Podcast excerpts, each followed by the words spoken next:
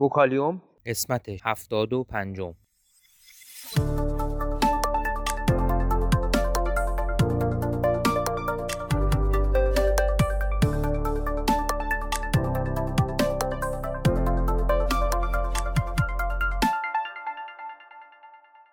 صدای ما را از آسمان نمای گنبد مینا در منطقه فرهنگی گردشگری عباس آباد تهران میشنوید.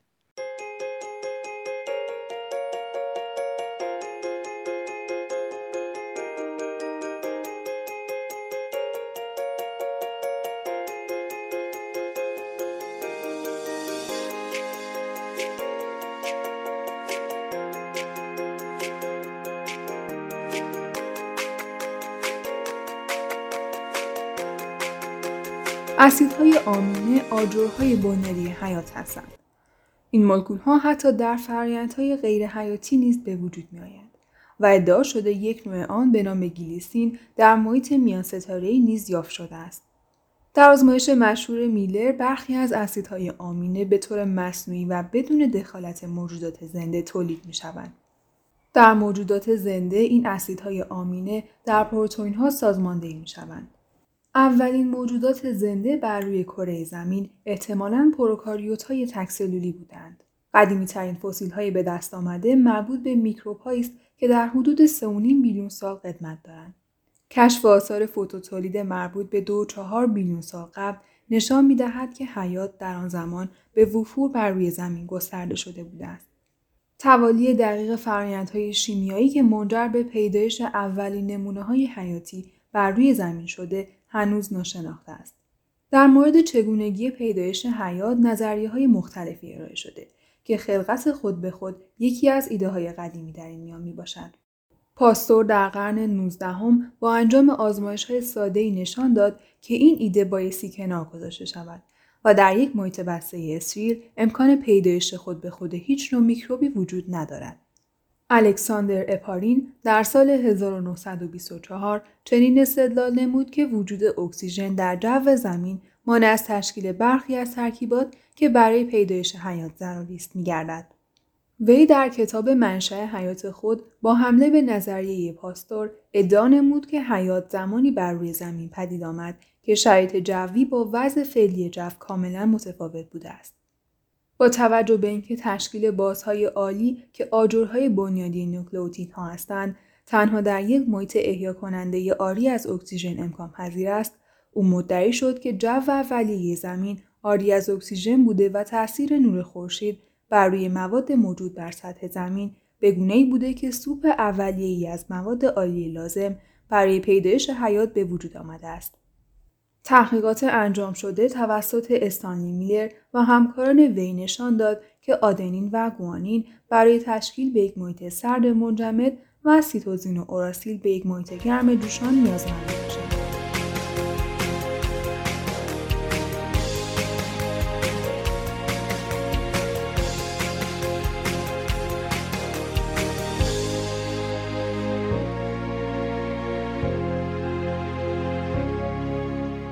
شرایط لازم برای انجام چنین واکنش های غیر از زمین بر روی برخی از اجرام آسمانی مثل دنبالدارها نیز وجود دارد.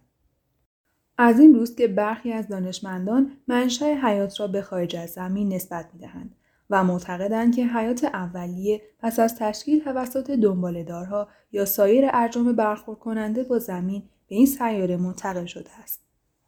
در نظریه پانسپرمیا حیات توسط اجرام سرگردان دائما بین سیارات و حتی منظومه های دیگر انتقال می‌یابد.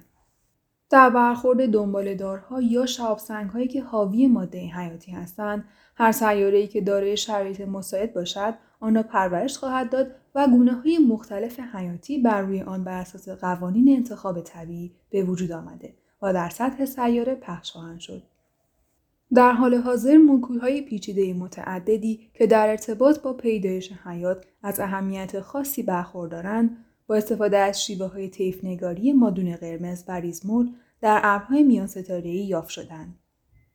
دو نمونه از پیچیده ترین این مولکول ها که اخیرا توسط محققان انستیتوی ماکس پلانک و دانشگاه کورنل کشف شده اند عبارتند از اتیل فرمات و پروپیل سیانید.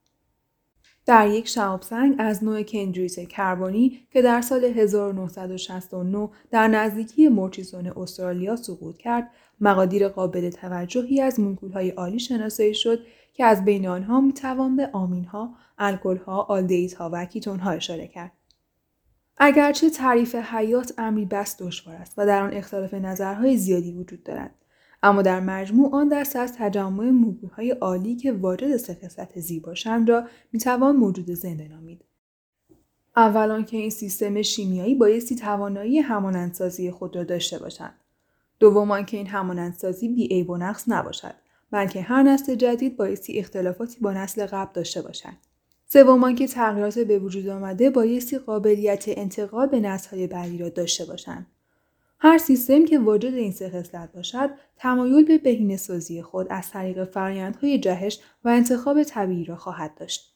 زیستشناسی سلولی مولکولی هنوز به درجه ای از کمال نرسیده که بتواند از پیش تعیین کند چه ترکیبی از مولکولها چنین خصلتهایی را خواهند داشت.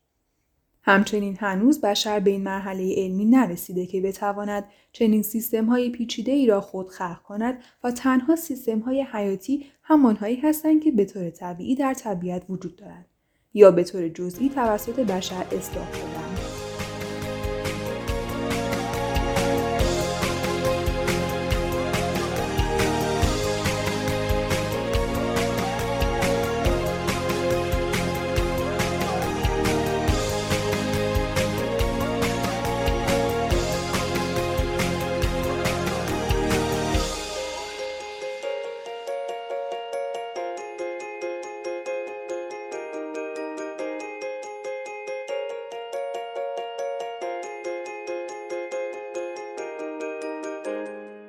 اگر علاقمند به مطالب علمی و نجومی هستید صفحه اینستاگرام ما را به آدرس گنبد مینا دنبال کنید.